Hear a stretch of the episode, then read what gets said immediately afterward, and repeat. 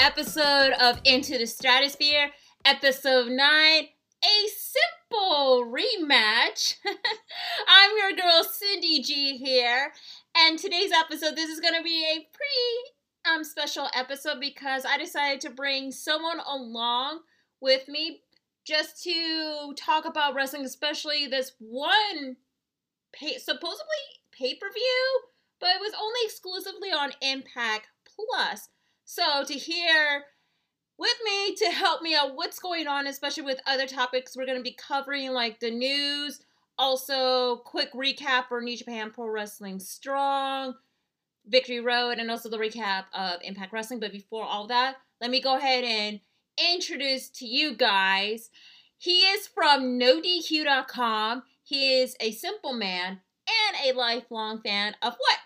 Wrestling! Ladies and gentlemen, all the way from Toledo, Ohio, say hello to the simple man, Noah Foster. Hey Noah, how's it going? Welcome to the stratusphere. Uh, thank you. Good evening to you out in uh, California, and I'm doing very well. It's a pleasure to talk to you again. I believe we haven't had a discussion since uh, Slammiversary, where you won by the uh, main event. So I look forward to discussing uh, wrestling with you on all fronts and forms and news, and hopefully it reaches out and connects to other people too. Absolutely, Noah. I mean, you and I, we've been working together, like whether it's from NoDQ.com and then the now defuncted Aftermatch Wrestling, talking about like at the time with WWE and NXT, and plus we mostly talk about is independent wrestling, but mostly New Japan Pro Wrestling. But now that we're venturing into like different like aspects of wrestling and what's everything is going on, you know, this year, I know a lot has been change going on. So yeah. So before we go into all this, so Noah, where can our Bullet Cast Nation can follow you? Uh, apparently, I'm more so known for my wrestling passion on Twitter at nfoster1916, but I'll give you a nice hello and a song for your day on Instagram as well, at nfoster1916. And I've started this venture now coming up on my second year anniversary as a YouTuber at a simple YouTube channel, youtube.com forward slash C, as I've learned, forward slash Bill Foster 210, where I just do all sorts of things on all things wrestling, podcasts, forums, and reviews on AEW, New Japan Pro Wrestling at the forefront, and I recently started Twitch too.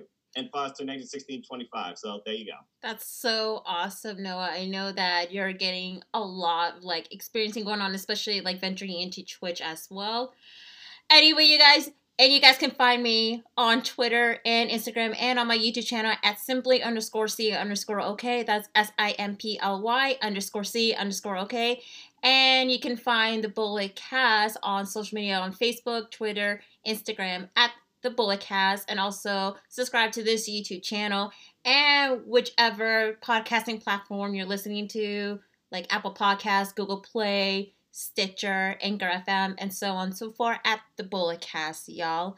So with that being said, so let's go ahead and go with the quick Q and A, so that way we can get to know you, Noah. Okay. So first things first, um, how did it all started when you joined NoDQ.com?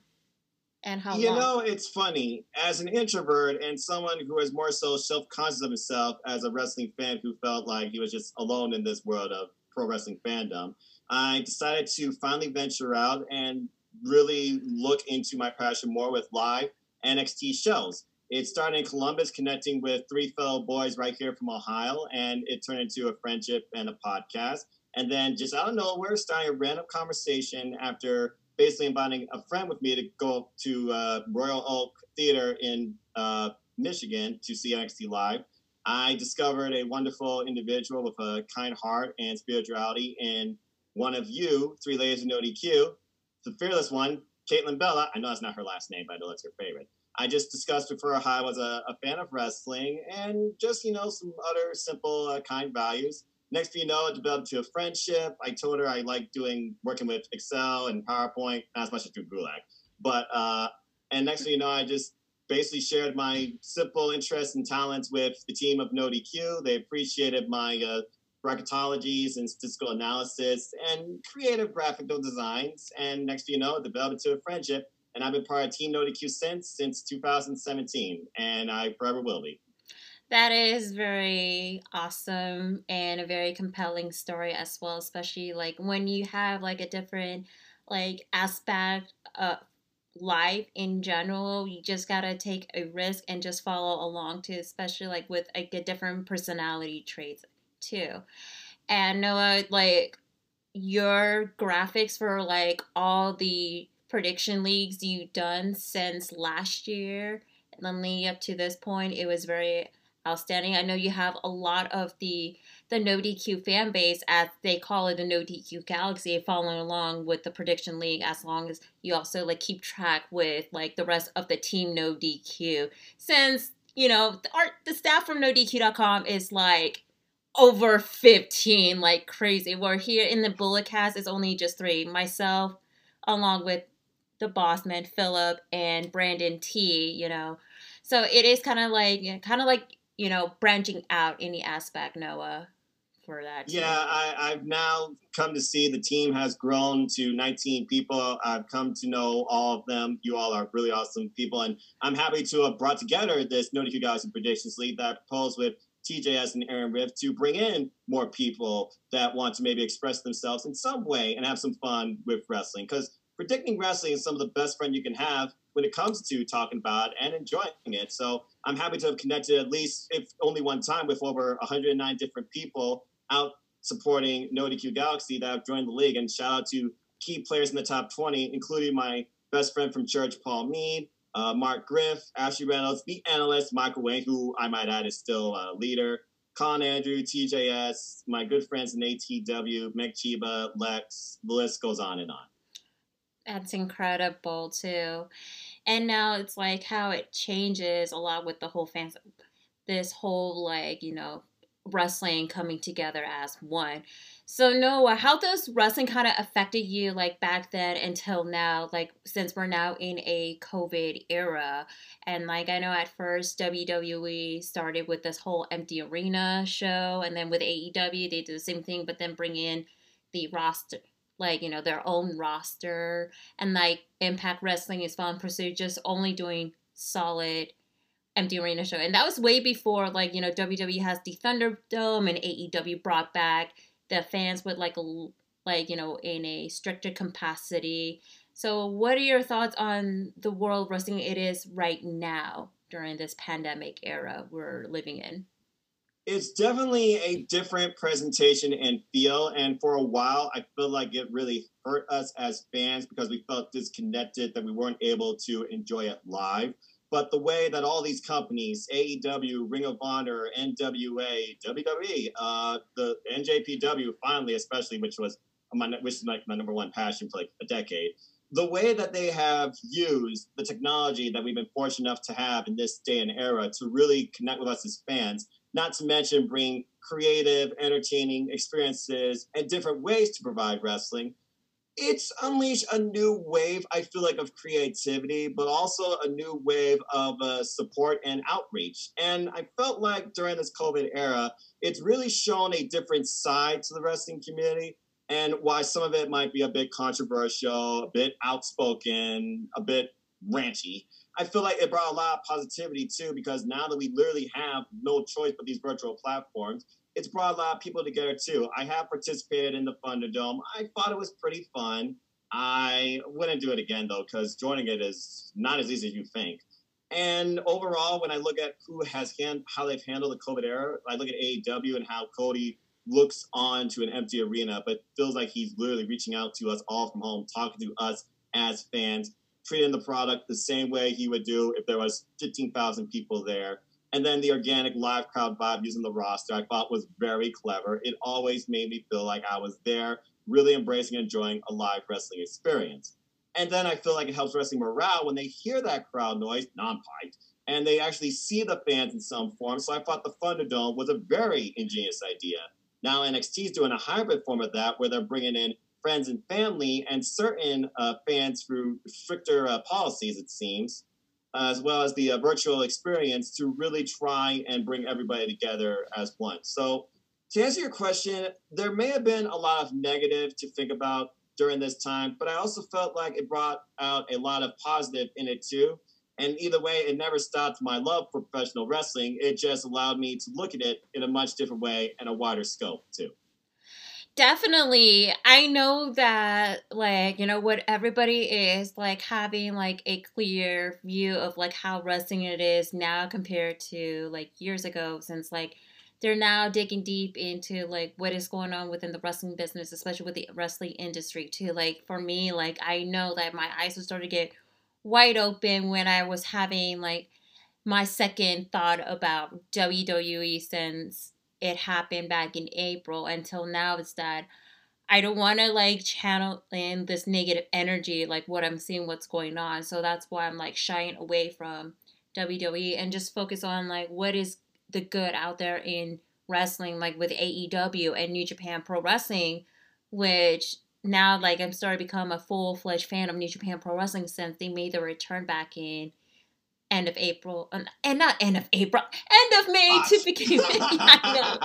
end of May, they started the That's New Japan Cup. They welcome us back for an empty uh, venue, but you still have that same organic vibe That's... that truly makes us love professional wrestling mm-hmm. and NJPW. I felt the most yeah. lost without NJPW personally, but AEW definitely kept me going. And while WWE has had a ton of negative backlash to the way it has handled itself during this era, there's been some good pauses with it too, and that's the only thing I've looked at. But when NJPW came back on the air, that was the happiest moment of the COVID era for me. And the way they've handled it, in my opinion, is tremendous. I'm not going to say one company has handled this better than others. Everyone has their own criteria, mm-hmm. their own outlook. But the bottom line is this as long as they are all taking serious precautionary measures in the name of safety and health, that's the number one thing I want to uh, expect from any professional wrestling company I watch, whether I see it or not. And so far, I think everybody has pretty much handled that very well, including independent wrestling shows that have been doing stuff as simple as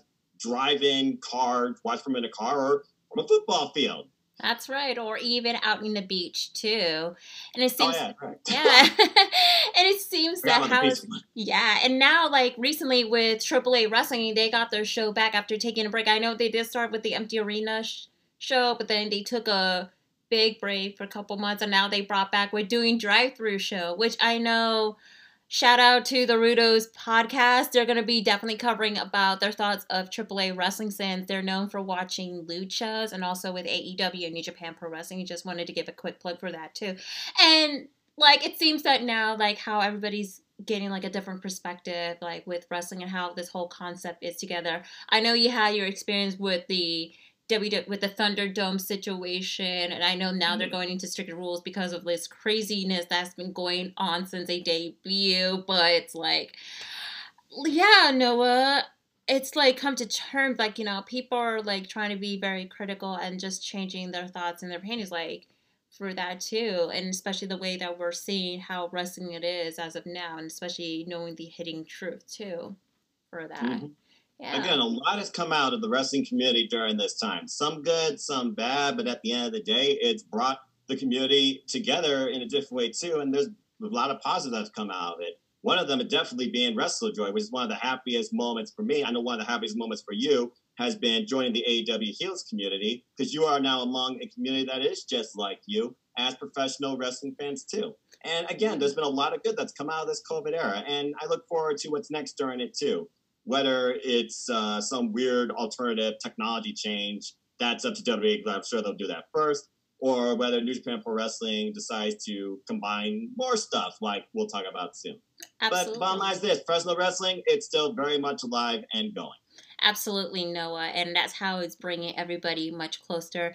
And we're gonna see how the future it is for the next couple months, especially like I know that like you know we're still in a whirlwind of chaos going on with 2020 and don't know what the future is going to be hold. But all I can say is that we're going to be definitely wait and see for that too.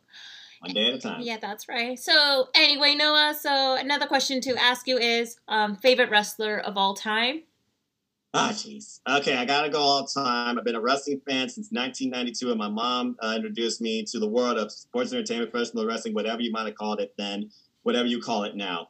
If I got to go all time, not short period, I got to go with Mr. WrestleMania himself, Shawn Michaels. from Shawn Michaels' early beginnings to when he came back after suffering an incredibly dangerous, career threatening ending back injury to finding Christ to really renewing his spirit and love and passion in professional wrestling.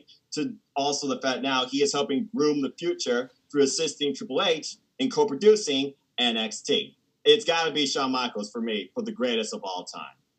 Absolutely. And I know you're to get a lot of cool points for some of the people like out there in the BCN universe because you know we have some, especially a notable Bay Area personality, and especially here in the Bullet cast, are fans of Shawn Michaels, of course, and he's a very talented guy too. Don't get wrong, especially like with a really impressive like resume in the business and whatnot. Oh, yeah. And Noah, uh, favorite um, match of all time. oh, I knew that was going to happen. Okay, I look at NWA, I look at New Japan Pro Wrestling, I look at Impact, I look at AEW, I look at all five brands of WWE. I look at Ring of Honor, I look at random wrestling forums I've seen on YouTube like Pro Wrestling Eve, MLW, Good Shimmer, Stardom. But I got to go with the one match. If I could see it live, I would want to see it.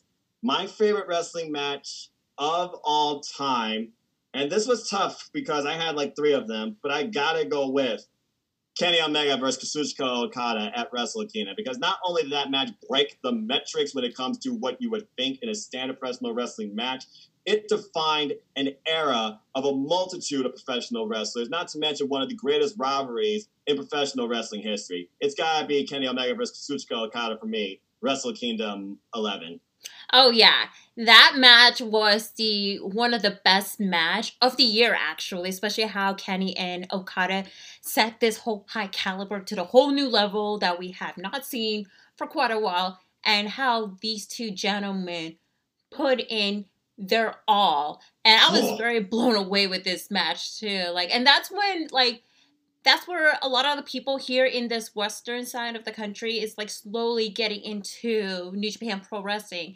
And it's like not because of, you know, the Bullet Club is like kind of like making it notable around the globe, but also like the top quality matches New Japan Pro Wrestling, especially how they actually going higher and higher. I know like years ago with the whole like Antonio Inoki and the whole Inokiism, which I highly suggest you guys check out the YouTube videos. They have a lot of like videos about this whole Inokiism situation and how New Japan is going rising at top. And that was like a perfect point where like just to bring in a lot of fans too, like mm-hmm. all over. But yeah. About the dark era too, where the ace if nobody else, the Ace was also one of the greatest of all time. Hiroshi Tanahashi mm-hmm. kept leading New Japan Pro Wrestling on his back to really keep it alive and going. There was a period when people thought New Japan Pro Wrestling was dead in the water, as I've learned through history. Because ever since being a fan of New Japan Pro Wrestling for about 10 years, I try and watch as much as I can during downtime, but I also try and learn as much from it as I can too, including looking at like Chris Charlton's Twitter, many articles, many classic archive matches, and even that timeline, which I'm still trying to fully uh, figure out. New Japan Pro Wrestling has been probably my number one forward passion now, at least for the last 10 years, if I have to uh, be honest with you. Because there was a period where I was kind of like, you know, disappointed, lost, and almost kind of uh, trying to figure out myself as a fan. If I'm not a fan of this, what am I? What can I enjoy in life? And New Japan Pro Wrestling renewed that for me in the early uh, 2010s. Definitely, and how it's like change it all together within, especially bringing it like for me, it's like I was just a casual watcher for New Japan until like once New Japan Pro Wrestling has been back this year, and like what my schedule has been like kind of like working out smoothly, especially I'm going through a transition with my job. It's like now I can finally watch New Japan Pro Wrestling like in a perfect timing and that's when I became like a full fledged fan now for this with New Japan, especially like your love and passion for it too. There you go. I mean, the G1 Climax shows they literally hit just two and a half hours versus the previous uh, three and a half to four hours. So again, good things out of COVID era. Professional wrestling now, it's easier to follow through an entire show under some cases because they are taking precautionary measures. Exactly especially like how they keep the health and safety for like everybody across the line too. Oh yeah. Oh yeah. Anyway, Noah, and here's the last question because I know this is gonna be a non-wrestling question because you know me my gimmick of like, what is your favorite beverage? Because you know uh, me and uh, my tea. Drinking. I mean, I could I could grab it for you, but there's also uh, 12 Ks literally by my bed. It's Mountain Dew Classic, simple as that. I've drunk Mountain Dew now. I don't know how long after I moved on from Pepsi and root beers, which I still drink. But whether it's Mountain Dew Classic, whether it's any Mountain Dew that is non-diet, it's Mountain Dew that's my number one. But as trying to do better by my body, I've been drinking more of these uh, Propel waters right here in various flavors. But Mountain Dew will always be my number one favorite drink. I still drink a can a week. Oh, awesome, awesome. All right, Noah, the there you have it with the questions and whatnot, just to get to know like every like who are you and what you're all about, especially for our listeners out here too. All right, Noah. So with that being said, like we get to know you now, we're just gonna go ahead and talk some news. I know I'm not gonna be covering in like results from past independent wrestling show. That's gonna be for the next episode Into the Stratusphere, which I know it's gonna be a big one, especially GCW the Collective, y'all, which is gonna be taking place this Friday, like October 9th, all the way to yep. the 11th. October like, 9th. Yeah. So anyway, you guys. Uh, Bloodsport's coming up uh, as well. The yeah. Josh, Josh Barnett's uh, Bloodsport, and I think a Spring Break special came up as well. Oh yeah, as part of the collective. That's what I thought. yeah. All right, you guys. With that being said, let's go ahead and go kick off some news that's been going on in the world of wrestling with New Japan and and Impact Wrestling, and also like you know other like that is outside of it too. Especially we got some like news, even though it's just for three top news we got. So anyway, so breaking news as of Monday, October fifth. So on HollywoodReporter.com confirms that season four, which is supposed to be the final season of Glow, is officially canceled. According to mm-hmm. Netflix, it has to reverse a renewal decision on its dramatically series Glow, citing COVID 19 issue is not going forward with the fourth and final s- season for the series. Along with Glow, we have this only one season of Teenage Bounty Hunter that is also canceled, which both of them has been executive produced by Jenji Kohan. Which to me, this is a very heartbreaking news. Like you have Glow, an all women's wrestling series that like it brought like wrestling fans and non-wrestling fans and also fans that have been watching glow like back in the 80s and now it's officially canceled it's like what is going on i know they started production like in the beginning of this year up until they have to put it on hold because of the pandemic happened and the lockdown and now it's like officially canceled which it's so mind-boggling and it doesn't even make sense whatsoever so noah what are your thoughts on this cancellation of Glow. Dang. I mean, we know how much Awesome Kong has put into that show. I mean, she's been one of the key parts of that show since its beginning. I can only imagine how affected she is by this. But I think about cancellations and struggles in media due to COVID, and I'm like, okay, what do you do? Is it truly over? How do you bounce back? And if one project fails, can you come up with something new?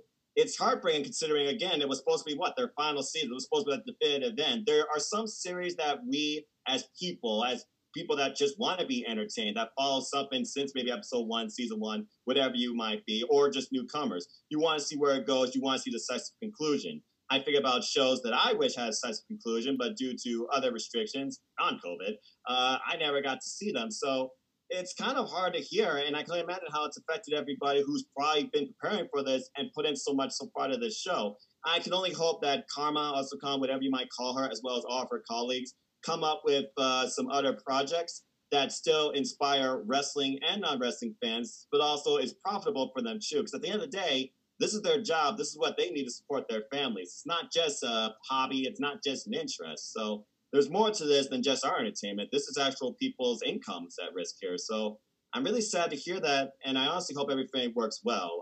I mean, Will Fortune and Jeopardy, they finally came back and figured stuff out. As a game show enthusiast, I was happy to uh, see that. And for the longest time, I was worried about Alex Trebek. But whenever somebody loses out on a production type value to be a, part of, it not just hurts us as fans. I feel it hurts the actors and those that take part in and put everything into it more.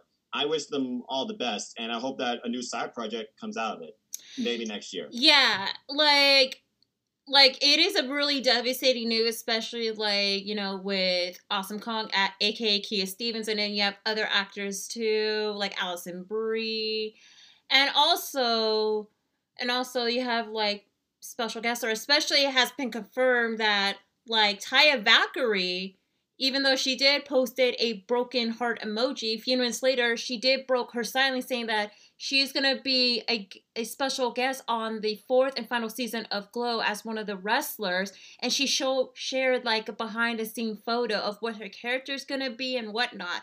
Since now that it's officially canceled, Taya is not going to be getting her her opportunity to have everybody seeing like her acting ability. Don't get me wrong, she did an incredible job being an actress on Lucha Underground because it is a mixture of like, you know, drama and wrestling too but like Absolutely. not in like a full Hollywood effect too. And that's really devastating for Taya or other special guest stars too. You mm. know? I mean, maybe she, maybe they can at least try and do some sort of like behind the scenes thing. Give us like some sort of production idea of what was going in so far, just to maybe send the fans home happy, knowing that this is what we were trying to do for you. I'm sorry when we got. I just feel like we need to give something to the fans. I hope that the fans all get something out of it too. I, I used to watch Glow for a little bit, but again, with work and life, primarily everything I watch is mostly wrestling and game show here and there. But again, I, I would hope that something comes out of this, like some sort of behind the scenes special or this day in production, etc.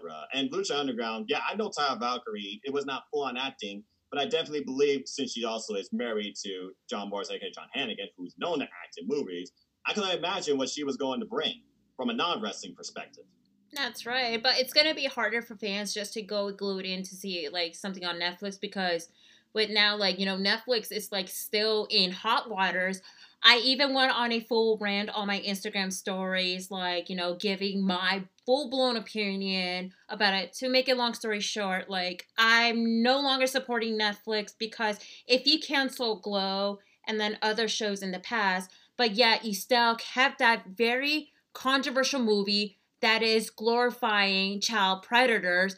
That doesn't even make no sense whatsoever. And y'all know what I'm talking about with that controversial movie, which I'm not gonna say it or anything or getting to my knowledge. I went on a full on rant on Instagram story and briefly on Twitter. So Netflix has been like in really hot waters, and this is the last straw. I already remove I have my profiles removed a month ago when that whole controversy happened, and this is how it draws the line too. And I know a lot of people are like not happy about the cancellation and also what is Netflix's move too, because faces face it, Netflix is in deep hot waters, Noah.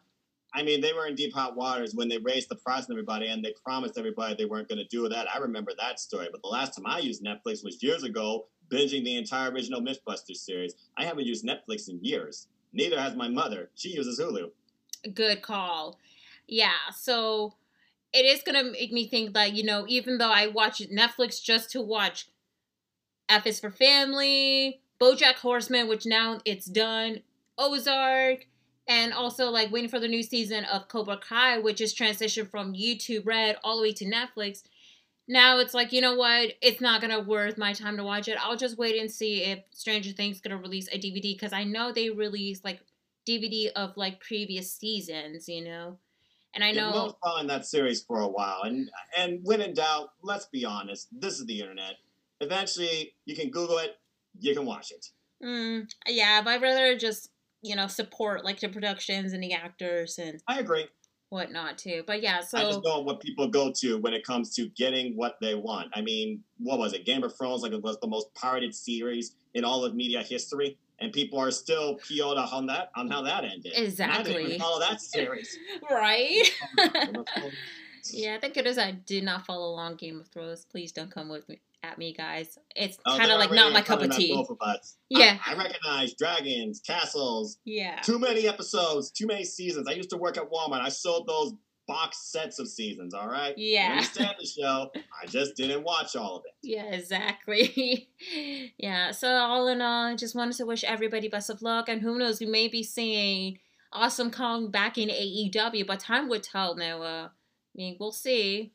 All right. So another news. So it has been confirmed on the last episode of the Chris Van Vliet show that former WWE superstar and former NWA Women's Champion Jazz has been announced that she is officially retired.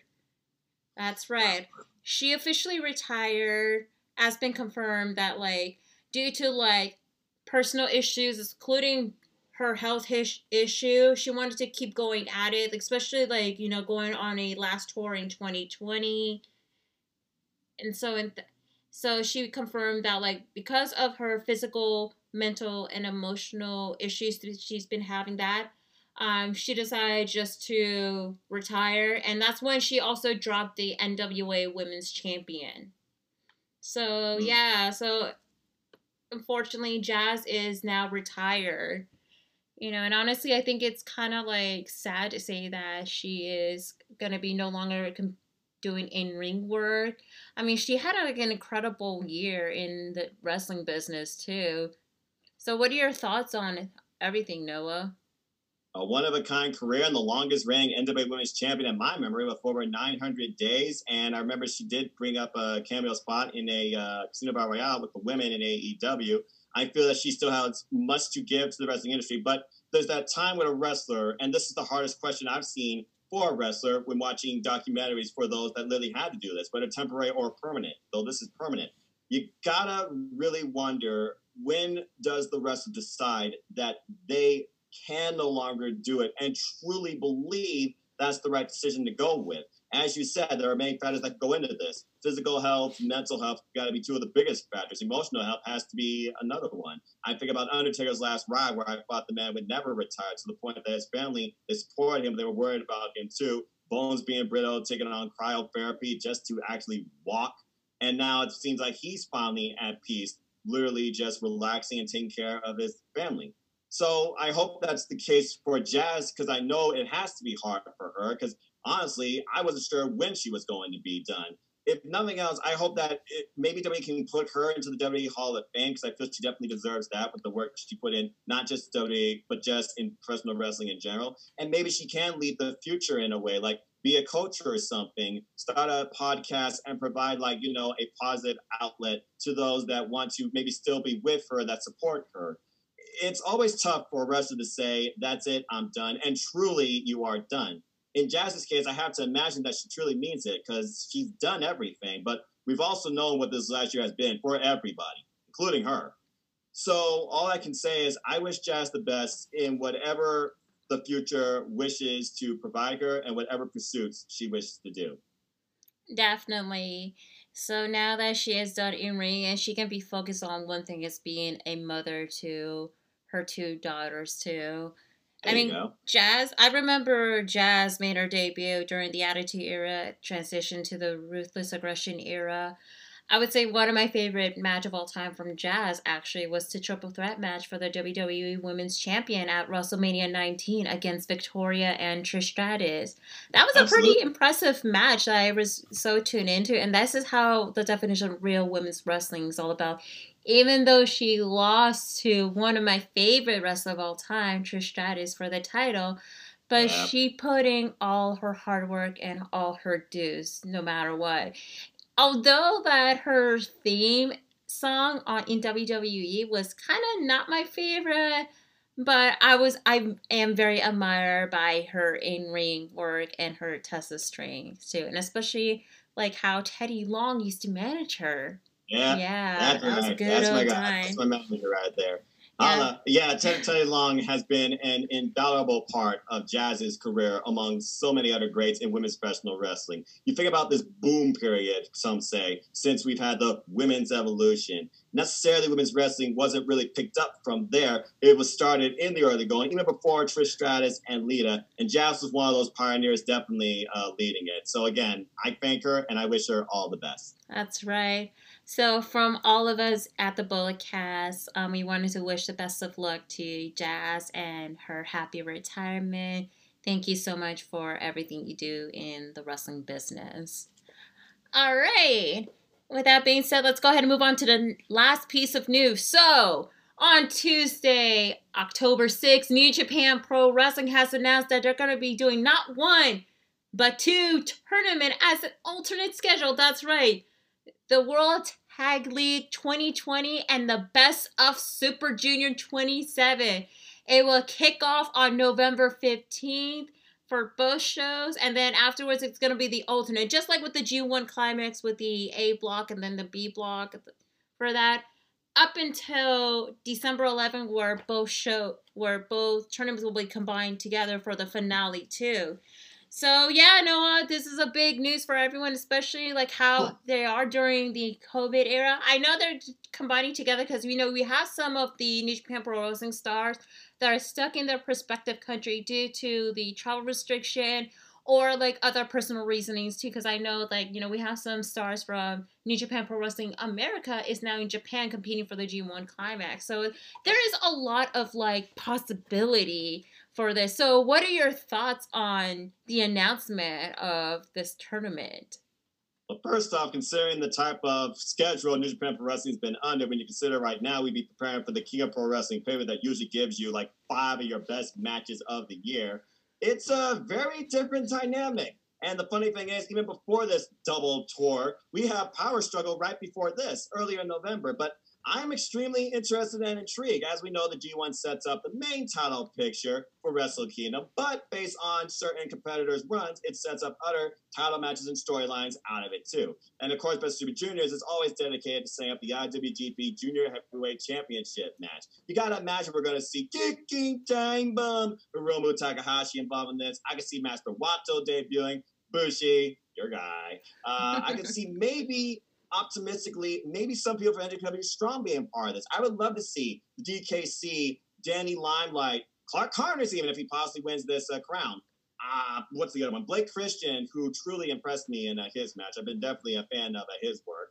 And I'm curious to see how many people are also involved in these fields as well, because like you said, each day after the opener, it is separate action. It's going to be like maybe like 10 teams and uh, 10 individuals for each of these tours. As far as teams, you talk about FinJuice. You talk about maybe Golden Ace maybe getting back together. You talk about maybe Master Wato forming a team again with the uh, coach. But then again, World Tag League is more focused on the heavyweight side, so I don't see that. Yeah. I gotta imagine God has to be involved in this, bar none. So, and of course, the tag team champions, Zack Sabre and Taichi, I have to have to be involved in this too, as Zack Sabre Jr. wants to elevate the tag team championships.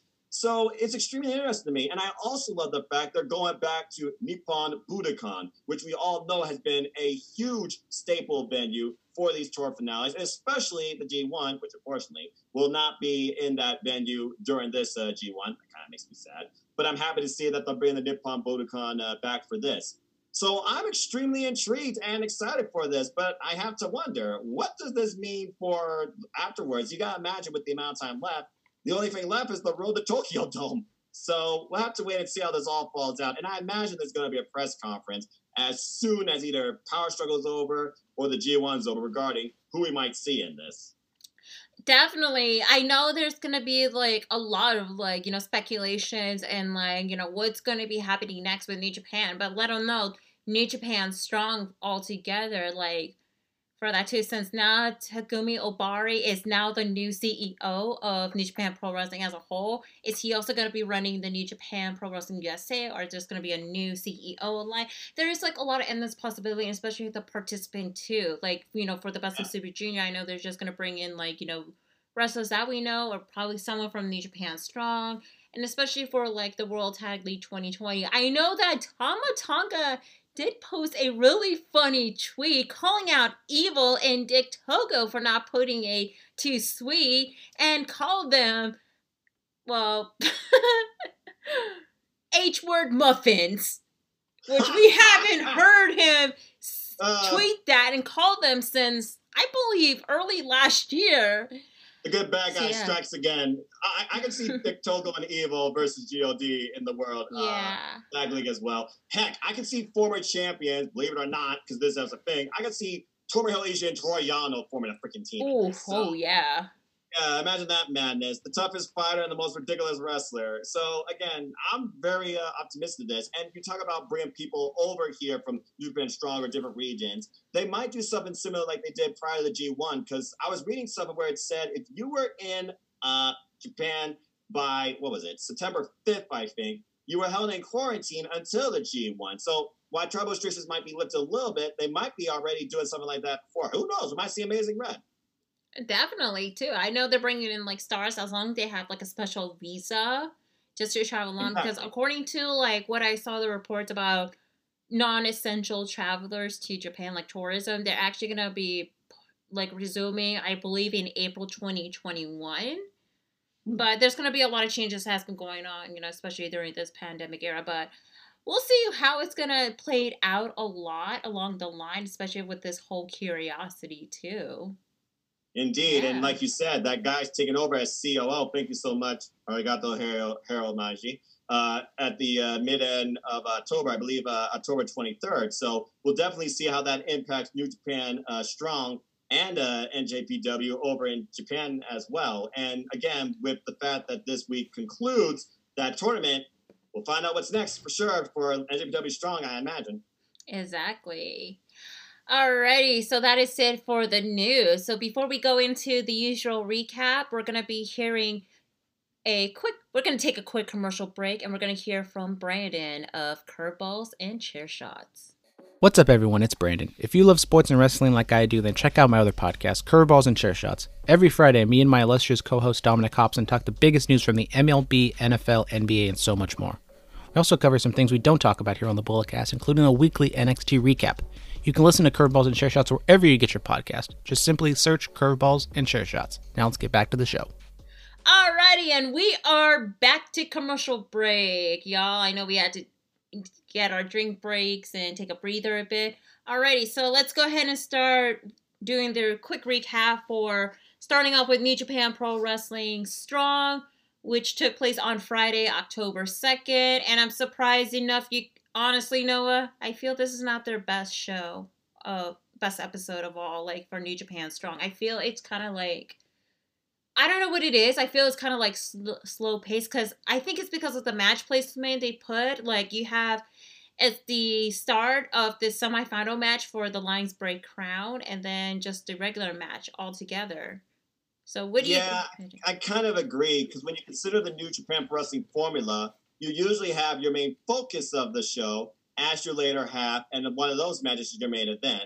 While this time the main event focused more on a subtle feud between Bullet Club and this unique team of wrestling individuals led by Rocky Romero. I feel like this card truly should have been reversed. The eight man should have been the, like the second. The tag team match should have been uh, the first, and then you should have ended basically with uh, Danny Limelight and Big Christian because that was my favorite match of the uh, show. And the truth be told, those semifinal matches, they did not go as long as you think, eight minutes, and they don't have a time limit as far as I know. But I thought both of them were really good. And if this tournament is your main focus right now, don't you think that should be your closer? It felt like an odd show to me. Exactly. So with the odd show, let's go ahead and go with a quick recap. So like starting off with the semifinal match for the Lions Break Crown tournament, you have is Clark Connors versus Logan Riegel, which the match ended in seven minutes and 51 seconds. I mean, I feel this match was kind of like slow pace for like, you know, the different like formatting of this match to combine together. But I know both of these gentlemen did an impressive job showcasing their match, but there was like a lot of like, you know, offensive going on and then submission holes.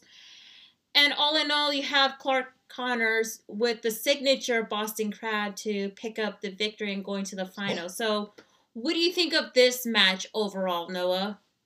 Again, when you look at New Japan Pro Wrestling, I look at the wrestling match versus the result. There's no doubt that everyone's favorite, and the clear favorite in this, according to most people except Kevin Kelly, was Clark Connors. Clark Connors had a very effective uh, offense in the uh, early going but uh, Logan Riegel tried to slow down his momentum, but he ate a spear, and that effective Boston Crab, Young Lions, New Japan Pro Wrestling style, it gave uh, Clark Connors the emphatic win. So can he repeat that performance in the finals? We'll have to uh, wait and see. But pretty good match and uh, pretty good showing by uh, Logan Riegel.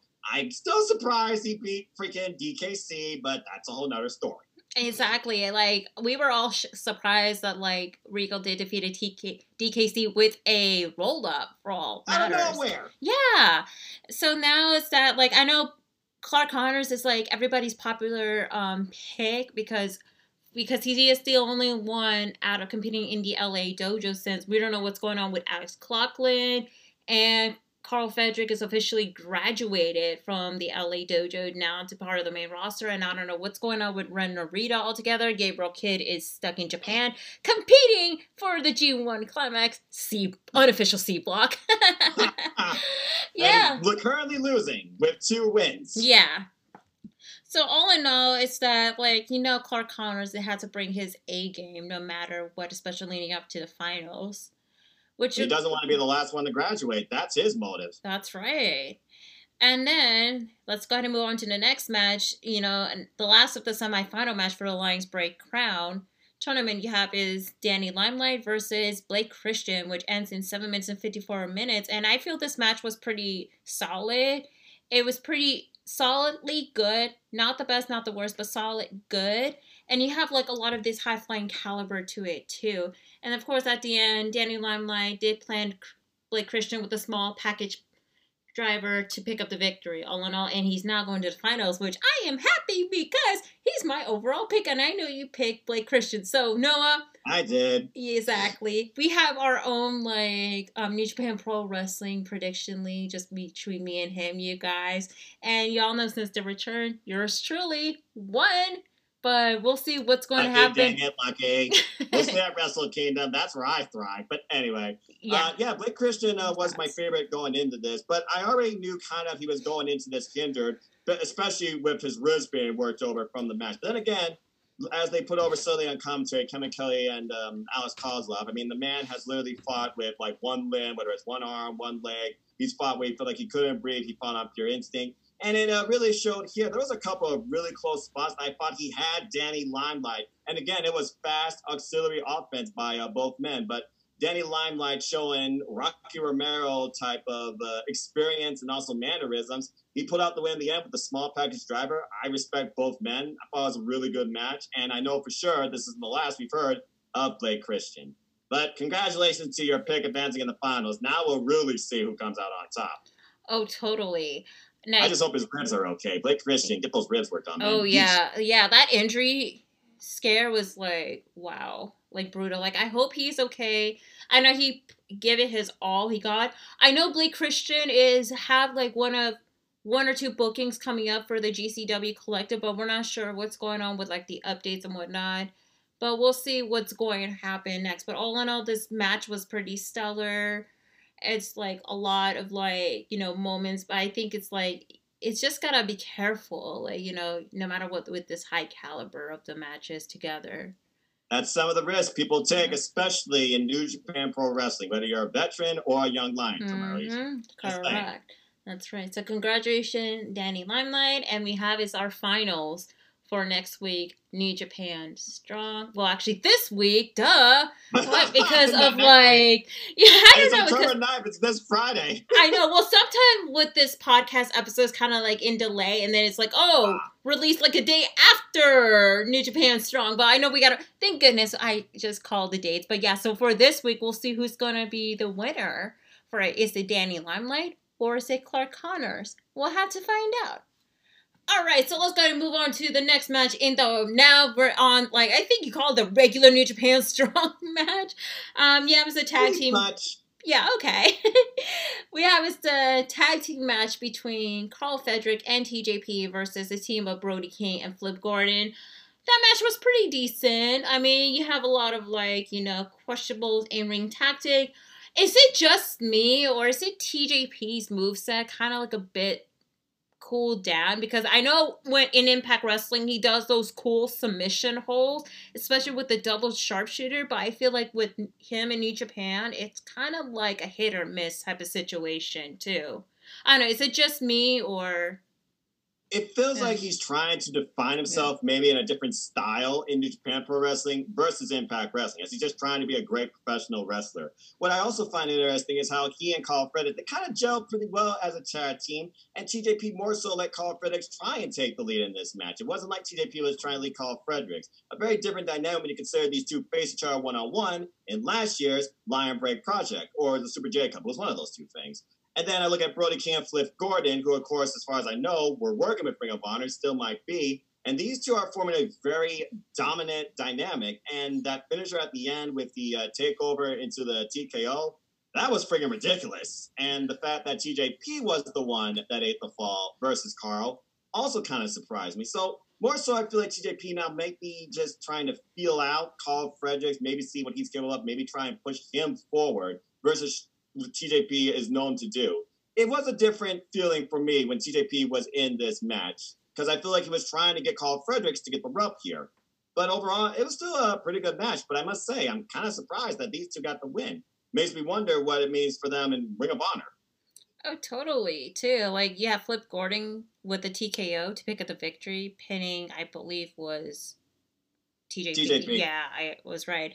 Yeah, yeah, I mean, we'll see what's going to happen next, especially like you know how they will gel together because this match was like you know like a solid match, especially how it is going to be in the future with like a working relationship with Ring of Honor since now Ring of Honor is now back with their tournament style, and who knows if Brody King Flip Gordon are going to be going to Japan to compete in the World Tag League. There's so much endless possibility. Mm-hmm.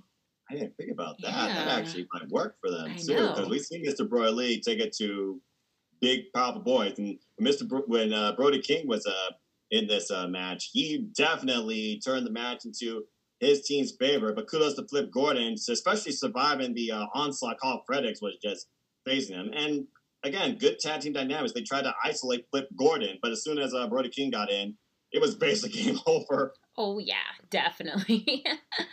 All right, so congratulations to the winners. Even though I have my different opinion about Flip Gordon, and I don't eh. call his action, but yeah.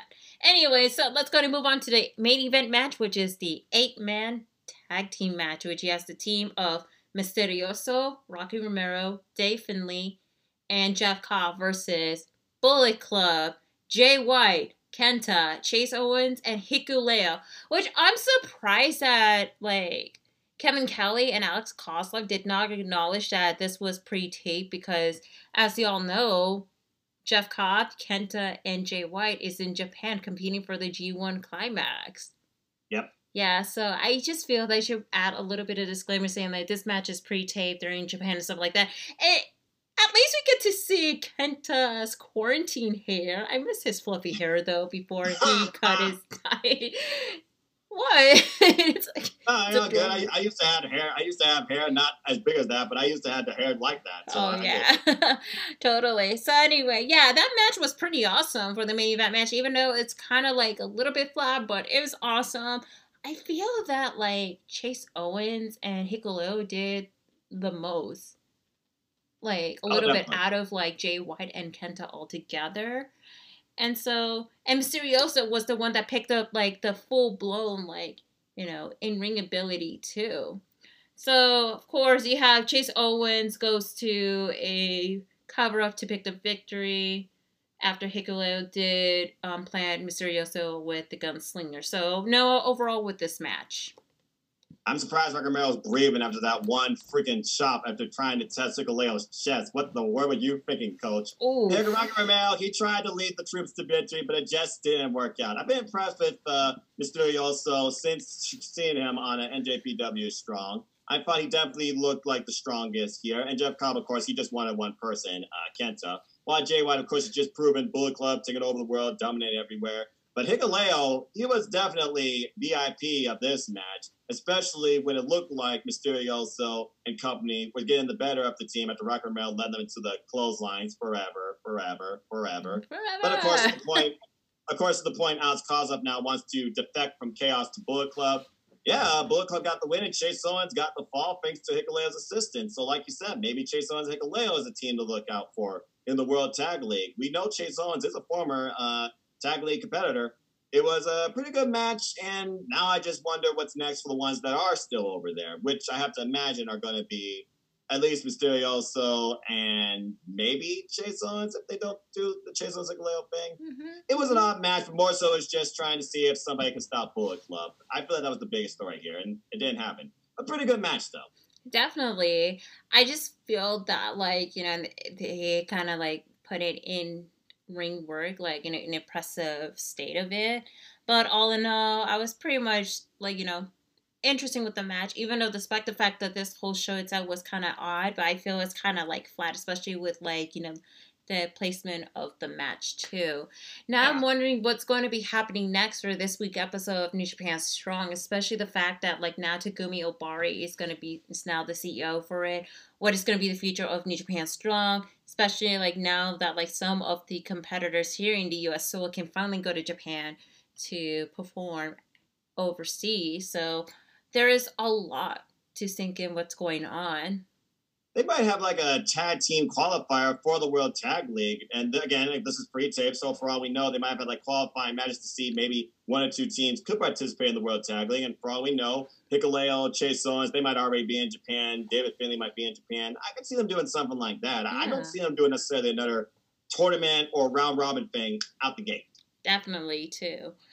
And yeah, so all in all, Noah, so here we do rate based on, you know, thumbs up, thumbs down, thumbs middle, you know, like Sammy Callahan. Thumbs up, thumbs down. At first I was thinking yeah. movie critics, but like, oh wait, Sammy Callahan and stuff. So, Noah, what can you rate this show? Thumbs up, thumbs down, thumbs middle. You could also do a one and a half. Hikuleo was definitely a key performer in this match. I'm curious what they do with him, especially if he already had a one-on-one match feud with the biggest player right now in NJPW Strong, uh, Brody King. I enjoyed both the uh, Young Lions Cup matches. I felt like they deserved more time. I felt like the booking was a little odd for the show overall. Blake Christian held an effort. Pretty good action overall. Danny Limelight showed heart. I probably did, did, did, did, did, did, did one and a half. Same thing, Noah. I'm giving the show one and a half, even though the show was like pretty much like in a odd order. And I feel like, you know, that young lion young Lions break crown. I keep saying young lion. Line breaks crown. I know um, you're so used to saying young lion. I know, right? Lions break crown. Lions break, break crown. crown. Everything strong is lions, lions something. Right. Yeah, and so like with this match placement, I wish it would have been in a main event, especially how it is. But I can understand why for that. But it kind of like feels out of tune, out of place, especially with other of the matches too. So yeah, one and a half thumbs up. So yeah. Alrighty, you guys, let's go ahead and move on to this event that happened this past weekend on Saturday, October 3rd. Impact Wrestling presents Victory Road. That was only exclusively on Impact Plus.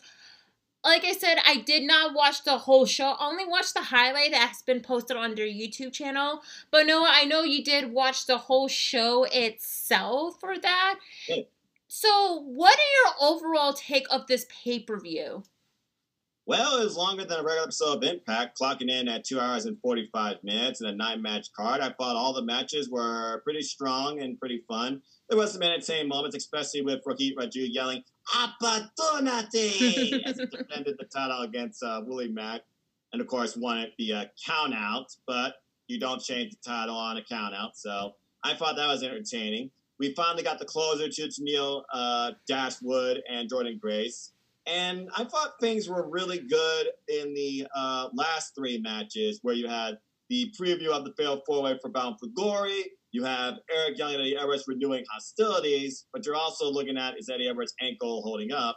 And then I also look at can you really bring something out of Kylie Rae that we haven't seen before that could push her to maybe beating Deonna Purrazzo. And of course, when we talk about Impact tonight, we'll talk more about that. But overall, I thought the show had good flow. Each of the matches had some uh, pretty good time. I didn't really feel like there was a match I was like, okay, why is this here? And uh, I enjoyed it overall. Pretty good uh, special. I'm glad they're back doing those monthly specials on uh, Impact Plus. I kind of miss those. Definitely, too. And I know they're trying to glue it into everybody just to subscribe to the Impact Plus and also 30 days for free and stuff. I mean, I would love to sign up for it, but I honestly don't have the time for it because, like, you know, I have school, Yep. Driving test, which y'all know your girl failed. Damn you, bike uh-huh. lane. Digress. I'm taking it again, like in a couple weeks. Get next time. Anyway, now the cat is out in the bag for my important announcement from last week. But yeah, anyway. but yeah, all in all, like when I look at the results of it, and especially the highlight, I feel it's like I said, it's like a glorifying house shows, but with no audience whatsoever. But I know Pretty you much. mentioned yeah, and I know we mentioned it, like, you know, there's like matches like, why is it on this match and whatnot. And now for commentators, you have is Josh Matthews and Madison Rayne, which I was like, okay, this is like another episode of Impact Wrestling, go figure and stuff. Even though they're trying to save Josh Matthews and Don Callis for Bound for Glory, for I'm presuming, because I know Don Callis made his return at Slammiversary. All True. right, you guys. So the quick results right here, because Noah did say very beautifully about his thoughts of you know Victory Road. So you have Triple XL versus the Rascal, where the Rascal defeated Triple XL. Is it the match that's like what's going on, Noah? Sort of. I mean, it was really weird. You had a match of basically high flying cruiserweights versus two the biggest heavyweights, bigger probably than the bouncers when you figure up combined weight from Ring of Honor. Uh, and again, for the most part, I thought that the bounce. Oh, excuse me. I thought Triple XL was going to uh, get the win here, but Rascal showed tenacity. Desmond got the win at the end with the corkscrew splash. Pretty weird, but again, both these teams you got to consider in the tag team division. I'm kind of surprised the Rascalz aren't involved in the tag team uh, title picture. But this match, uh, I think, was a first step towards it. And honestly, we haven't seen a lot of Triple XL in ring progression wise for a while. So maybe these losses will lead to some uh, character development. But hey, kudos to AC on losing 100 pounds. No, that I know, right? I mean, I did give his high praise about it, especially on past episode Into the Stratusphere, and he's still working at it no matter what, too. All right, and so like another result you have here is Brian Myers versus Tommy Dreamer, where Brian Myers defeated Tommy Dreamer.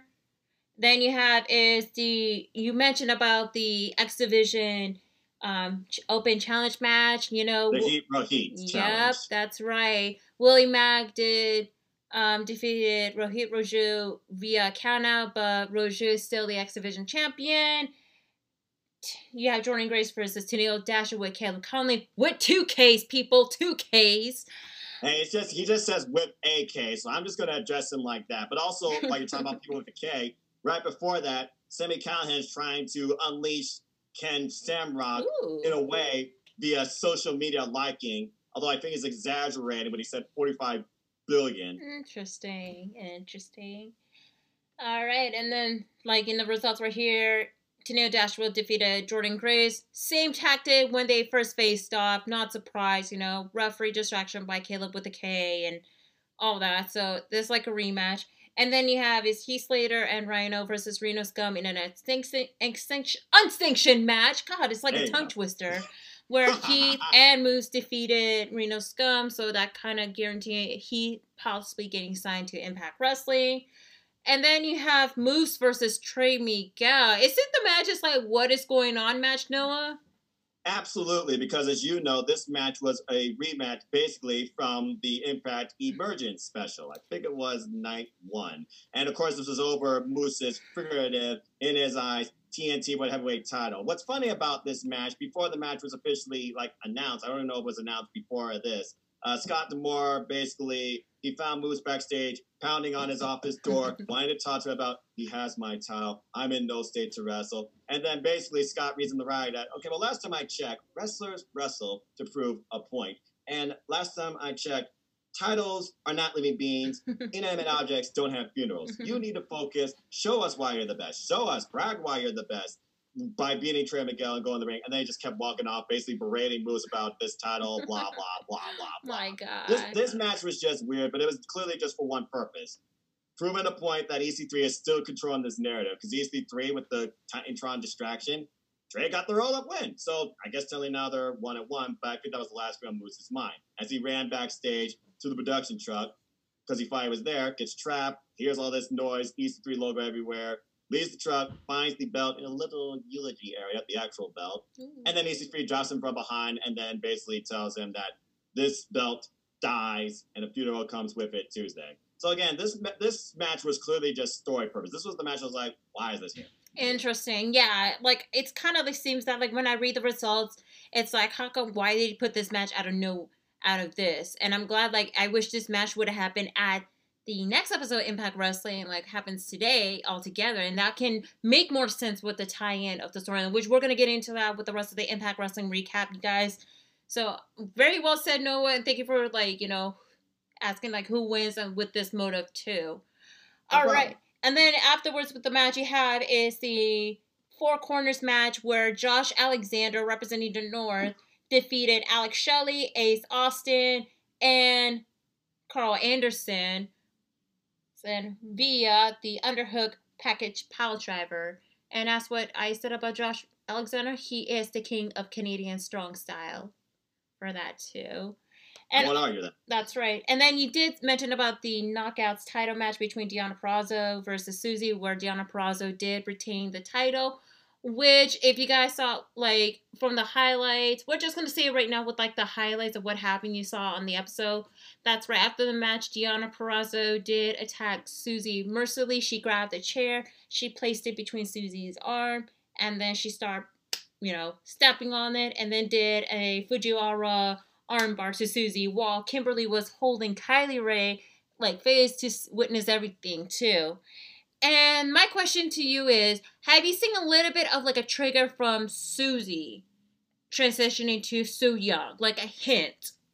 Yes, I did. She did the uh, arachnophobia thing, and for a while her hair was not covering her face. There was subtle twitching, and it looked like at the end she was going to go for a panic switch, but Deonna Purrazzo countered that into what she's calling the Venus de Milo, Mhm. the double Fujiwara bar, and got a verbal tap out from uh, Susie. And I was like, oh boy, I keep saying it. I feel like we're going to see Su Yung at Bound for Glory. Now, how that plays in the actual title match itself, which you know now is official, between Kylie Rae and Deonna Purrazzo for Knockouts Championship, uh, only time uh, will tell. But yeah, talk about some psychological warfare. Indeed, Noah. And then we're gonna go to the main event match. You have is Eric Young versus Eddie Edwards for the Impact World Championship match, where Eddie, not Eddie Edwards, was almost about to win, but then EY with the with the heel hook submission, and then Eddie Edwards did defeated him. And yeah, no, and you mentioned like you know you were impressed with the main event match overall and all that too. And then what happened afterwards? Well, despite the fact that Edwards was literally a one barefoot man with a probably broken ankle, Eric Young tried to go for a post match attack with a chair, and Rich Swann comes out for the save.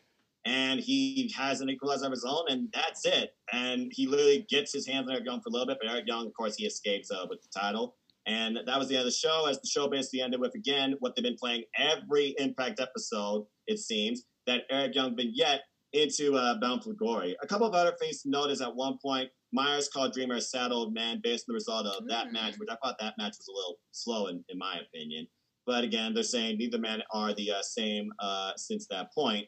And also, that uh, four way was probably my favorite match. And of course, it wasn't four, it was all eight men got involved at one point. Millie and Sue, ref was down. Ref ejected all the outside men, and this Mhm. order was finally established. It was two men legal at a time, and Josh Alexander got the win in the end, pinning one half of the Motor City Machine Guns, Alex Shelley. I thought it was a really good match. Oh, impressive. So all in all, it seems that Victory Road was a pretty solid show after after all after all with like moves of like impressive moments and especially matches that add uh, add in that kind of like tie doesn't make sense. And also like how this will tie into this episode of Impact Wrestling, which we'll be recapping it all together. So all in all, I'm not gonna be grading this altogether or give my thumbs up, thumbs down because like I have not watched the show whatsoever. I know they're gonna be doing more of the Impact Plus special. And again, you guys, this is probably gonna be something different. Aligned, like I'll be bringing in someone who actually watch Impact Plus, like Noah Foster, for example, my dear buddy mm. and my close friend of the wrestling world, y'all. All right, y'all. So before we get into the recap from this past episode of Impact Wrestling, we're going to be taking a quick commercial break and we're going to be hearing from Philip of Chikle TV. Hey, what's going on, guys? Philip here. Look, there are so many channels out there on YouTube that do pranks and, and challenges and funny videos like That Just Happened TV, Nelk, and Love Live Serve. But why don't you look up Chikle TV? Yes, Chikle TV. C H I K L E TV. It is a channel I started with my buddy Vinny a couple years ago, and we've done wrestling finishers in public. He's done eating challenges, we've done pranks to people. It's a whole lot of fun. You know, when you go to YouTube, it is the thumbnail with the guy blowing the bubble. It says Chikle TV right in the bubble. And look, you know, just sit down, relax, hop on YouTube, look up Chikle TV, and. Ooh, a little bit of the bubbly. Crack open a little bit of the bubbly. Yes, ladies and gentlemen, Chikle TV. Like, share, subscribe. It is the freshest channel on YouTube. All right, guys, and we are back. We had to take our drink break and our breathing break a light. So anyway, you guys, so let's go ahead and recap from last night's or a couple days ago episode of Impact Wrestling on Tuesday, October 6, 2020. And so far, I know there has been some technical issue on and off on the Impact Wrestling Twitch account where there was no commentary. And then during the commercial break you have is melissa santos where her uh, there was a technical issue with her audio like being muted. And so now they have to resolve it it was so crazy altogether. Like i did try to watch it on twitch and i couldn't. Then i had to watch it on xtv but then my sister got home so i had to go back to my room and watch it on my playstation. It's a lot of crazy mess. So what are your thoughts on this technical issue I mean, uh, literally, it's like you you're watching Stardom because again, there's no commentary. You're just.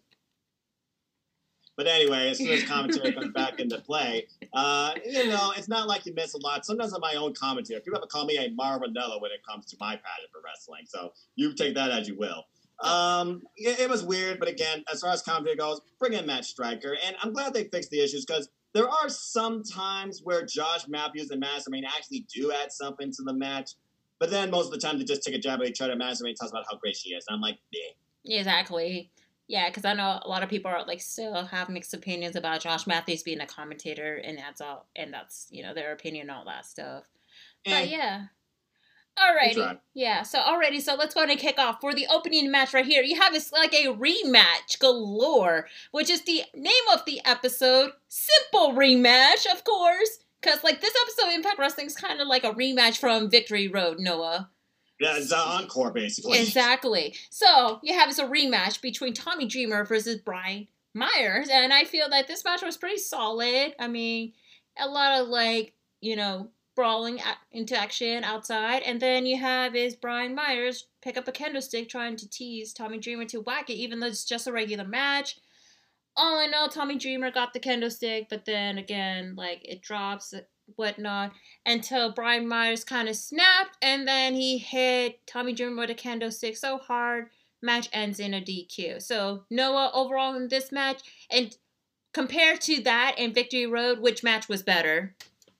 I gotta go with uh, this one because they're trying to add a new dynamic. That actually is Tommy Dreamer's dynamic. He said who he's finding at Victory Road was a sad old man. He wanted the hardcore legend. He got a bit of that tonight with the kendo stick after teasing it. But then he turns on Tommy Dreamer, uses it himself. I gotta imagine Tommy Dreamer and Brian Myers are setting themselves up for a hardcore match. Maybe that will be some sort of exhibition at Bound for Glory. But this was okay because it moved the story and the rivalry forward in a different way. Definitely too, and I, we'll see like you know how this match is gonna turns out. Probably we're gonna be seeing kind of like you know a kendo stick ma- type match. I hope it's not a pole match because pole matches is not my favorite at all. And I feel like this is gonna be setting up for what's going to happen at Bound for Glory in two weeks. Absolutely. Yeah, so it's like a lot of endless possibilities. So we're going to be not seeing the last out of the rivals between Myers and Tommy Dreamer altogether. Mm-hmm. Anyway, guys, so let's go to move on. So we have a segment of the Wrestle House crew where Johnny Bravo's stressing about like you know the wedding is going to cost money. And out of nowhere, his best man, Fallah Bahh, you know where he can get the money. So he actually walked off. And then there's like a lot of like bickering going on between the Deaners and Johnny Swinger and Crazy Steve. And I know that one of the Deaners actually took shot shots fire to Johnny Swinger about, you know, the fanny pack with the gimmick ta- table, which kind of like a shoot fire to independent wrestling because the gimmick tables is like, you know, they're selling merch like before, yeah. during, and after intermission. So That's Noah, high sports. definitely. Mm. what are your overall thought on this segment? I mean, every time I see a, re- a wedding segment, it reminds me of Wrestle House. It's funny, it's humorous, it makes me wonder what sort of crazy madness is going to ensue. And we learn what ensued later, as all he wants to try right now is afford a fountain for fondue. Definitely. So it, it is going to be a lot. We're going to be seeing what's going on. So we're going to get into that later on. And then next up, you have this Rohit Raju Open Challenge. And you thought it was for the X Division title, but he was playing mind games. Yeah, Rojo with the usual promo, and then out comes Willie Mack. And I thought, great, we're going to be getting another rematch from Victory Road. But Rojo was like, hold up, hold on, you had your chance. You're not getting the rematch. I'm looking for someone who is fresh face. And then out of nowhere, sirens and music oh. hits. Out comes Thick Mom Pump Jordynne Grace accepting the challenge against Rohit Raju. And honestly, thank freaking God, her feud against Tenille Dashwood is completely done. She can get the better opportunity, even though she got the L from Tenille at Victory Road, which thank God it, it ends it. But now she gets a title opportunity, you know, Noah, and I'm happy about that. Which I feel this was a very confusing match, and then Roger taking his sweet time, and then Jordynne Grace with the roll up after a, a, referee distraction from Willie Mack and Rohit Raju with the roll up, and you thought that Jordynne Grace is your new X Division champion.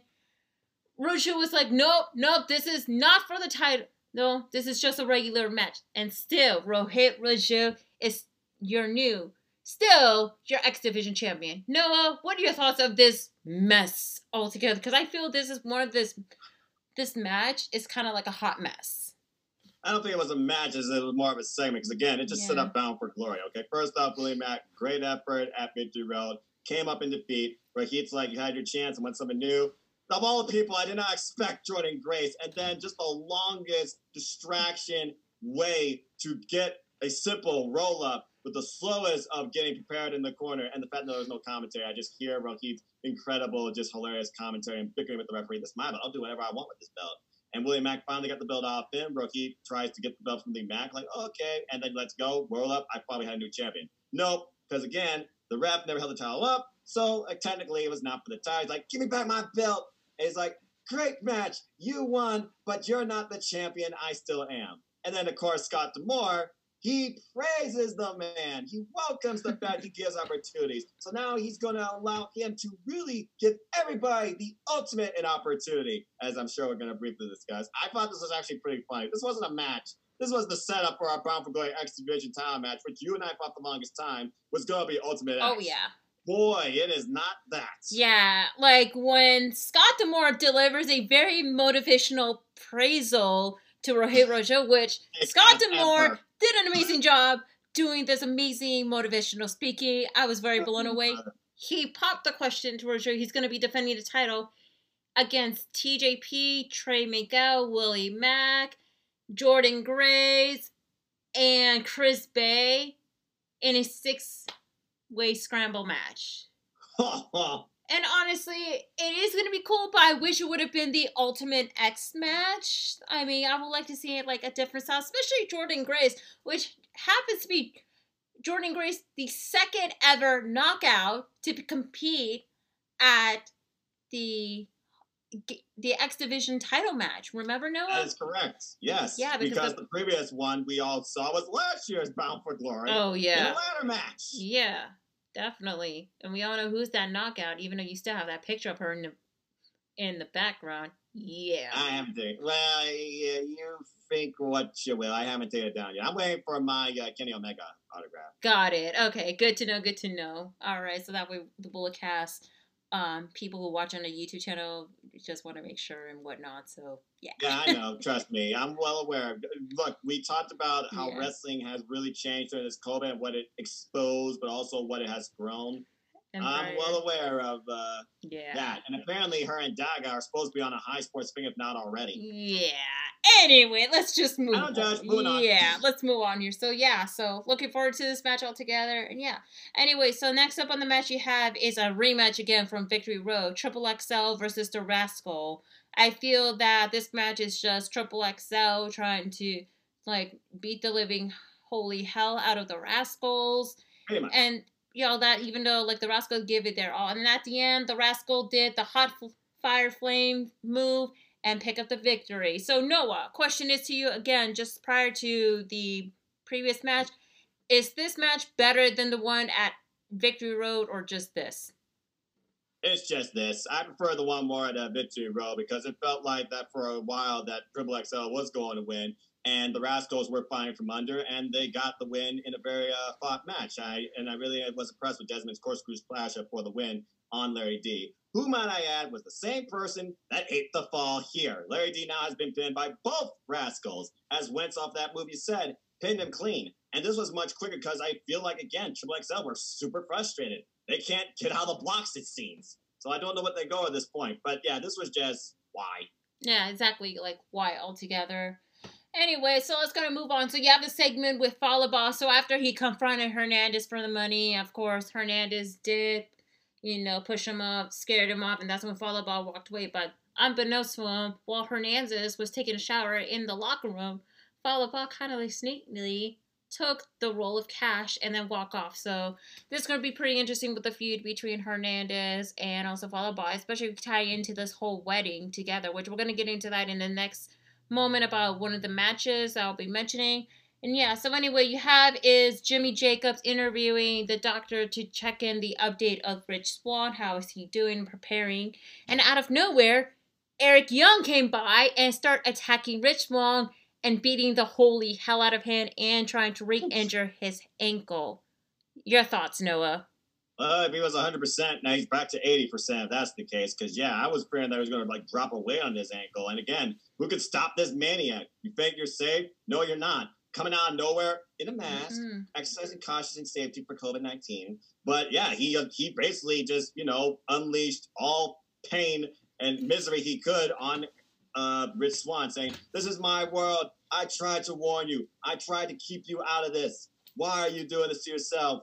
While uh, Rich Swann said he's ready, yeah, we'll see what happens next week now. Good grief almighty. This man can't be stopped or controlled, or apparently maintained. Oh, totally too. Like, I mean, just to get ready for the build up for the main event match. I mean, we'll be seeing like how Rich is doing, especially for his health update, which is going to provide it next week altogether. hmm Yeah. Anyway, as so far as the money thing, if Hernandez finds out who it was, bah, good luck with your health. oh, indeed. your arm. Yep, indeed.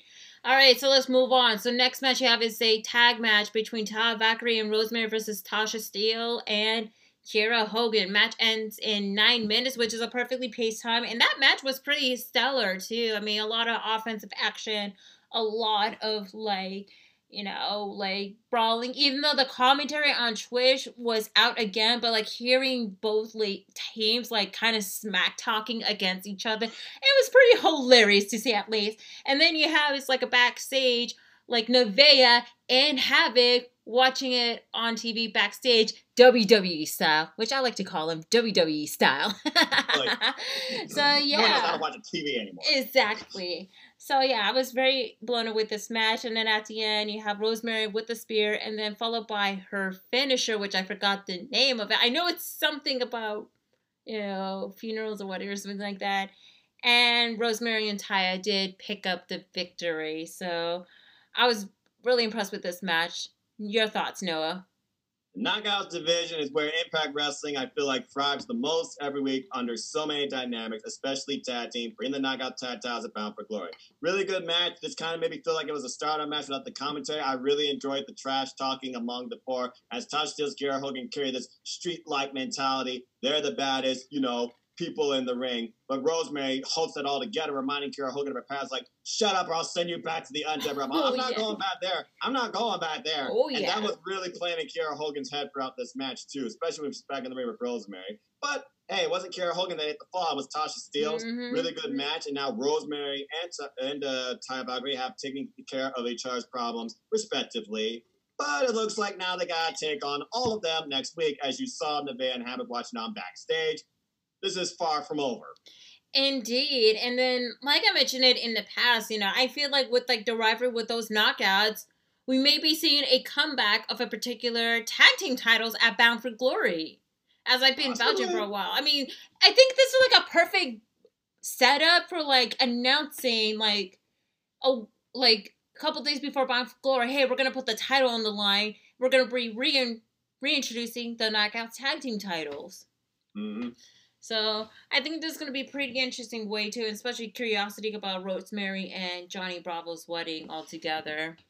Which will be after Bound Glory, by the way. As Jared Bravo says, it's like a month away. So I can only imagine what awaits us at Exactly. Yeah. Anyway, so we have this next match: Crazy Steve and Johnny Swinger versus the Deaners. Um, not much to say. This is like mostly a gimmick type of match. I mean, at the end you have Deaner. I mean, Cody Deaner with a low blow on Johnny Swinger, and then with the DDT to pick up the victory overall. Not much to say. Your thoughts? I got nothing else to say. You summed up the match. The biggest thing I saw is a monkey can chug beer. Exactly, and then silverware involved too. So yeah. Anyway, so we're gonna be moving on. So we did talk about the replay of what happened to Deonna Purrazzo versus Susie's match afterwards, and then you have Kylie Rae being interviewed by Gia Miller, and you could tell Kylie Rae was trying to keep her composure, but then deep down she is so po so much for what Deonna Purrazzo did to Susie up and until Kimberly came by and she kind of like mocking her, kind of make fun of her. And I know she did jab Susie, calling her Sue. And then C, like Sue. And then you see out of nowhere, Kylie snap and beat the holy hell out of Kimberly. And when she's done, you could tell this is like her expression, like, is this what I've done? Like, do are we gonna be seeing like an alter ego from Kylie Rae instead of being smiley Kylie, but something possessive or something? Like, what are your thoughts, Noah? I've been saying it for a while. Kylie Rae is a future Knockouts champion, but if she's going to beat Deonna Purrazzo now, especially with the curator in her corner, most likely, and she's going in this alone, she needs to unleash more aggression and a new side that Deonna Purrazzo doesn't expect. And I don't think she knows that she can do that until this moment. After, again, like you said, it was subtly bubbling over as they did acknowledge she watched now twice. Watched her friend now have her arm broken twice. Kimberly adding embers to the fire, and Kylie Rae temporarily exploded, but then snapped back into that conscious, like, I don't want to be like this. I'm not like this. Oh my gosh, what have I done? I'm kind of curious as to uh, what this goes, and I hope that she brings more of this towards Bound for Glory, because she's going to need all of this and more. if She's going to beat Deonna Purrazzo, but honestly, I'm not surprised. I fear that she had this deep in her. We've seen teases when her friend was being attacked previously, and Kylie Rae came out of with an aggressive attack against Deonna Purrazzo, including kicking her in the face. This is just more of that subtle teasing of, don't you think Kylie Rae is all smiles, friendly, and to be taken lightly? There's something in her. It's just a matter she can unleash it. Kind of like Kota Ibushi in his fluke Mhm. state. Yeah.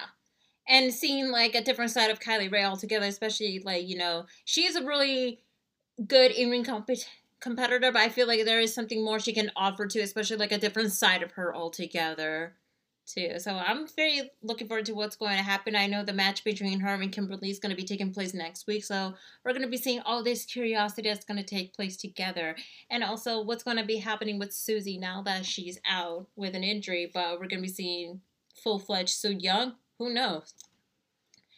Anyway, so anyway, moving on here. So you have is the negotiation between Heath and Scott D'Amore. Fortunately, Heath Slater did not get signed to Impact because he demands more what he can offer. And I know he did shoot some shit about WWE and mentioning Monday Night Raw and Drew McIntyre altogether. Like, you thought that Heath Slater is going to get signed, but no. Scott D'Amore wants him to start from the beginning until he goes all the way up, and then he got upset and walked off. And of course, he's upset at Rhino and then walked off. What are your thoughts on this?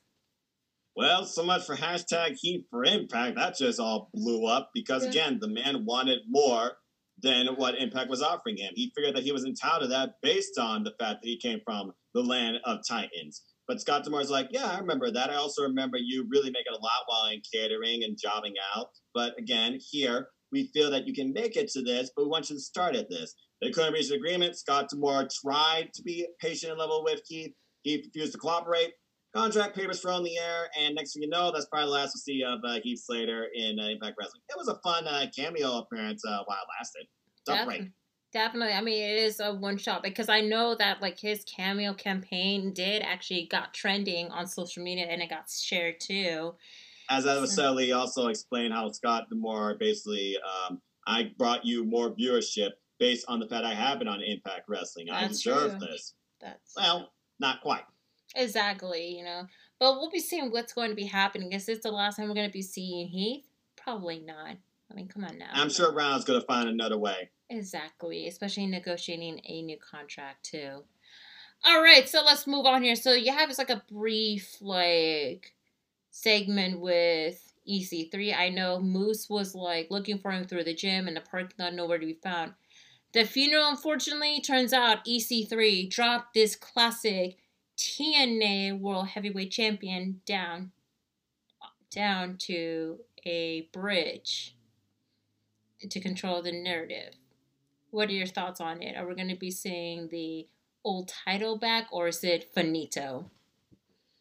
When I think of funeral, I think of death. When I think of death, I think of destruction. He didn't destroy it. He simply discarded it. There's no doubt in my mind right now that Moose is looking everywhere for that belt. From that screenshot alone, he'll fight a bear to probably get it back. That belt is not gone. It is simply misplaced in some dark forest, thrown off a bridge, probably stuck in a tree. We're going to see that tile back, and probably we're going to see it destroyed once for all, bound for glory. This is clearly setting up EC3 versus Moose. This narrative is far from over. Free Moose, free EC3. Which way is this going? You tell me. Oh, indeed. And speaking of narrative, you know, EC3 is actually going to be making his debut on Ring of Honor, you know, going against like everybody, especially companies and corporates and whatnot. So, yes, continue on with the controlling of the narrative altogether.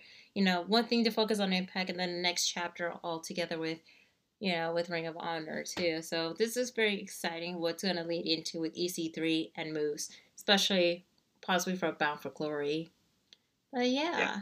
Anyway, let's move on to the main event match you have is Motor City Machine Guns versus the team of Ace Austin and Madman Fulton. That was a pretty awesome main event match. A lot of heavy hitting action, especially oof. MCMG trying to take down Madman Fulton, but with his size and his stature, man, that's gotta be brutal, Noah. So I mean, it was smart, tagging both legs and then trying for a uh, double team maneuver, which they did pull off at one point. But as far as the double suplex later on, it just didn't work. And of course, chaos ensued because again, it's a preview of Bound for Glory. As your boys, the North, Yep. try to get involved, but the Good Brothers play the difference makers. They control and isolate Madman Fulton and Ace Austin. He is defeated by, uh, I believe, Alex Shelley um, basically uh, countered him. correct. And then the other one hit Madman Fulton with a splash uh, for the win. So give the assist to the Good Brothers there. But again, who really has momentum going into Bound for Glory? Nobody at this point. And by the way, I still think eliminated card paper cut has to be so much dang worse yeah, I a know. card paper cut. That spot just sucks. Yeah, like when Ace Austin like kind of like sliced Alex Shelley between the fingers with that, and then you have Madman Fulton has a card getting ready to slice it, and then Ace Austin sneak it in like from his sleeve. It's like what in the hell is going on? You know? Well, he calls himself the ace. You don't bet against an ace, although someone else would disagree, and I would also disagree with both those men because there's only one ace of pro wrestling, in my opinion. But regardless, yeah, it's a ta- it's an effective uh, maneuver. It just was not enough to get it done here, even with all the Yeah. crazy rep distractions and other teams coming out. Because again, all eight of these men, they're gonna beat the holy daylights out of each other by glory for the goal. But right now, Motion Machine Guns got the most momentum and the biggest target. That's right. And I feel like, you know, it is gonna be like one of those things that that these tag teams have to bring their A game because right now these tag teams are like the perfect example for representing Impact Wrestling. Even though we have other tag teams like Reno Scum, Triple XL, the Deaners, the Rascalz, so on and so forth. But I feel these these four tag teams along is actually making the name for themselves in Impact, especially drawing into a lot of the audiences alike. I'm very excited what they're going to bring into the table for Bound for Glory, especially who's going to be the champion or if Motor City Machine Gun's going to retain the title too. And another thing to think about, uh, one segment, again, recapping a Victory Road type thing, Ken Shamrock Yep. felt a little bit conscious about what he did at the Edwards. He felt that shouldn't have did that. And then Sammy, of course, tries to realign him about social media. Ken don't care about that. Exactly. But Ken then basically wonders what Sammy's game here. And Sammy's like, I want the old Ken Shamrock. Other people want to see that old Ken Shamrock. Where is the most dangerous man? Next thing you Mhm. know, Ken Shamrock goes into that mode and then attacks somebody. Pure uh, Sammy's uh, designation. So again, uh, we'll see what's going on here. Exactly. A lot of uncertainty and unanswered questions happening too. And all in all, I feel that with this episode of Impact Wrestling, this is kind of like a recap from Victory Road, like especially like matches that was on Victory Road, but then you know we have rematches that makes even more sense altogether, especially for people that does not tune into Victory Road who doesn't have Impact Plus altogether. Exactly. Exactly. So next week on the match you have is the health update of Rich Swann. Then you have is the Knockouts Triple Threat match, Knockouts Tag Team Triple Threat match, which you have Team of Nevaeh and Havok versus Tasha Steelz and Kiera Hogan versus Ka- Taya Valkyrie and Rosemary. Then you have Yep. Kimberly versus Kylie Rae and Madman Fulton versus Luke Gallows. So that's gonna be a real hoss fight right here. A big man, big man Oh, fight. yeah. Big man, big fight feel right there. Alrighty, so let's go ahead and rate this week's episode of Impact Wrestling. Thumbs up, thumbs down, or thumbs middle.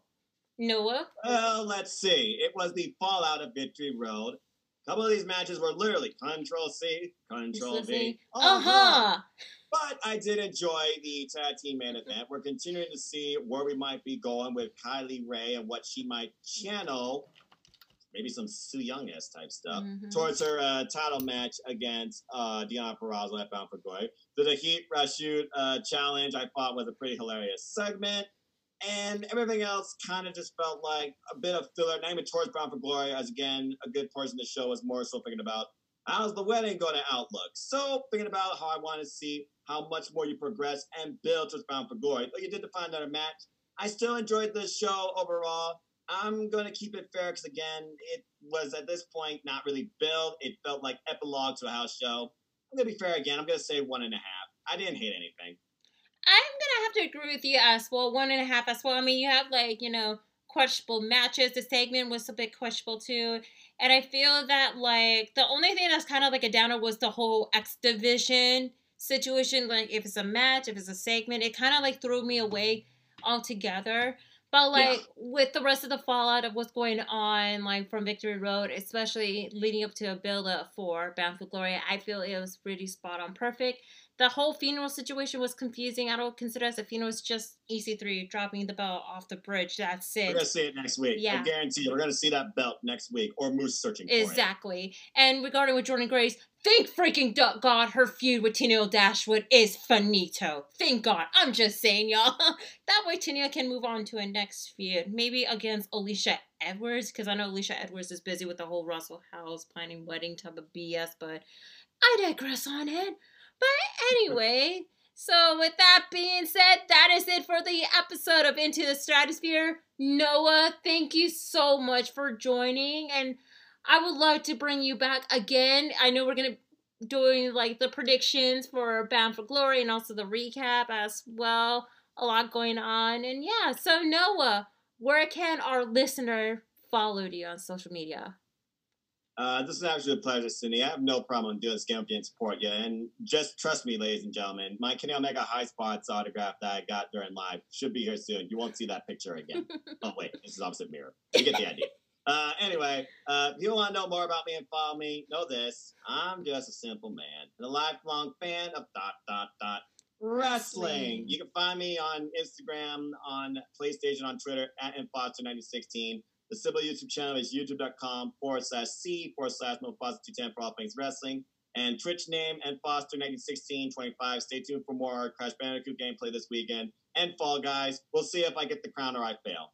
And as always, people just support wrestling outlets big and small. And let's keep growing this incredible, diverse, unique, elite, authentic, unscripted, unrestricted wrestling community together. Simple as that. Cindy, this was absolute blast. Thank you. You're welcome, Noah. And also, you guys can follow me on Twitter, on Instagram, and on my YouTube channel at simply underscore C underscore OK. That's S I M P L Y underscore C underscore OK. And make sure to follow the Bullet Cast on social media on Twitter, Instagram, Facebook, and subscribe to this YouTube channel at the Bullet Cast. And make sure to follow any other podcasting platform, whether it's on Anchor FM, Google Play, Apple Podcasts, Spotify, Stitcher, and wherever you guys can find. And also wanted to throw in follow nodq.com. That's where me and Noah are actually are pre- part of like kind of like a team, like a street team type of deal, but also a contributor too. Um, follow on Facebook, Instagram, and on Twitter at nodqdotcom.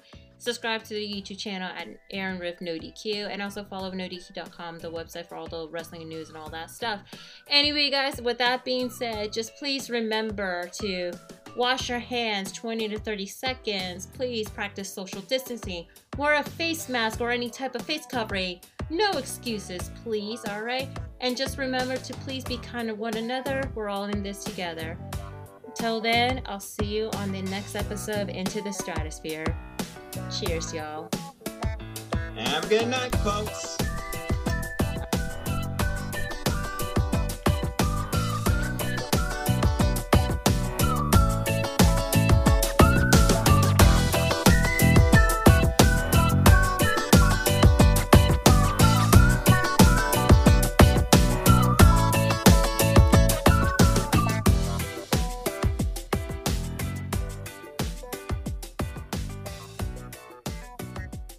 This has been the Bulletcast. Thank you for listening.